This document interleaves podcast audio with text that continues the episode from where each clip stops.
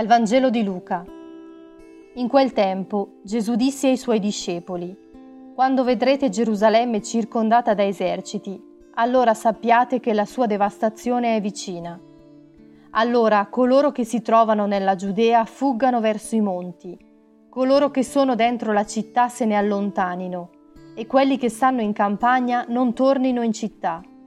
Quelli infatti saranno giorni di vendetta, affinché tutto ciò che è stato scritto si compia.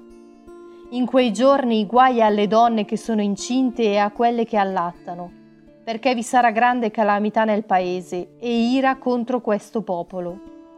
Cadranno a fil di spada e saranno condotti prigionieri in tutte le nazioni. Gerusalemme sarà calpestata dai pagani, finché i tempi dei pagani non siano compiuti.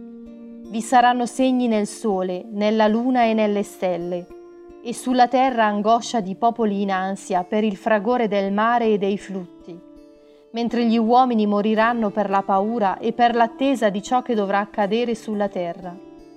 Le potenze dei cieli infatti saranno sconvolte. Allora vedranno il figlio dell'uomo venire su una nube con grande potenza e gloria. Quando cominceranno ad accadere queste cose, risollevatevi e alzate il capo, perché la vostra liberazione è vicina.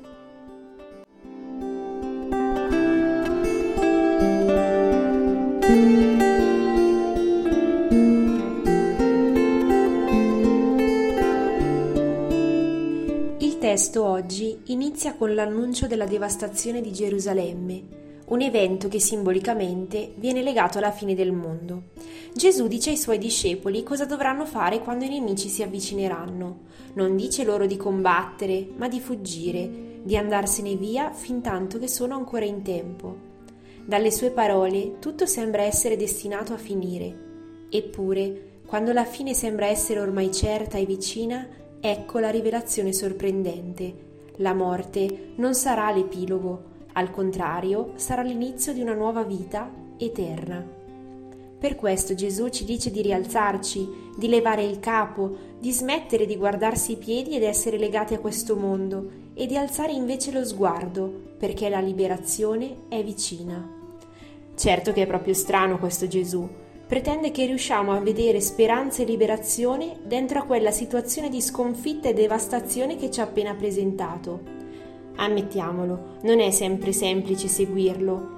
Non sempre fidarsi ed affidarsi a lui è un gioco da ragazzi, anzi. Eppure, quante volte Dio si manifesta proprio nella nostra debolezza, ci manda dei segni in quelle situazioni in cui ci sentiamo persi, soli e sconfitti. Allora, forse è proprio questo che dobbiamo sforzarci di fare, riuscire a sollevare un po' più spesso lo sguardo dai nostri piedi e rivolgerlo al cielo per ritrovare quella motivazione che ci spinge a rialzarci ed andare avanti quando ogni nostro sforzo o tentativo sembra ormai inutile. Oggi faccio conoscere ad un amico la gioia del Vangelo perché possa aiutarlo ogni giorno ad alzare lo sguardo su Gesù